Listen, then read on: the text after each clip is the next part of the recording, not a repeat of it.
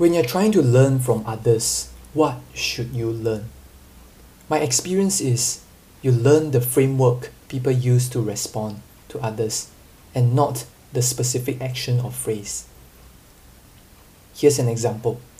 If people are asking for your help, but you cannot do it due to some reasons, how do you reject them?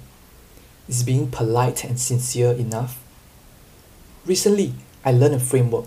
It's a simple two step framework. First, apologize. Everyone knows this. But don't forget the second step, which is you can try dot dot dot.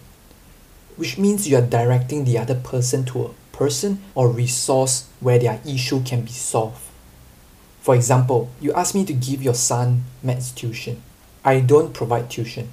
I apologize to you and then direct you to a friend who's passionate about giving maths tuition to secondary school students or some other resource that can help you. So, now, even if you are rejecting others, with these two steps, you can help the other person experience your good intention and value you provide. This reduces any chances that a rejection ruins a friendship. You see, now, a rejection with this simple framework is interesting.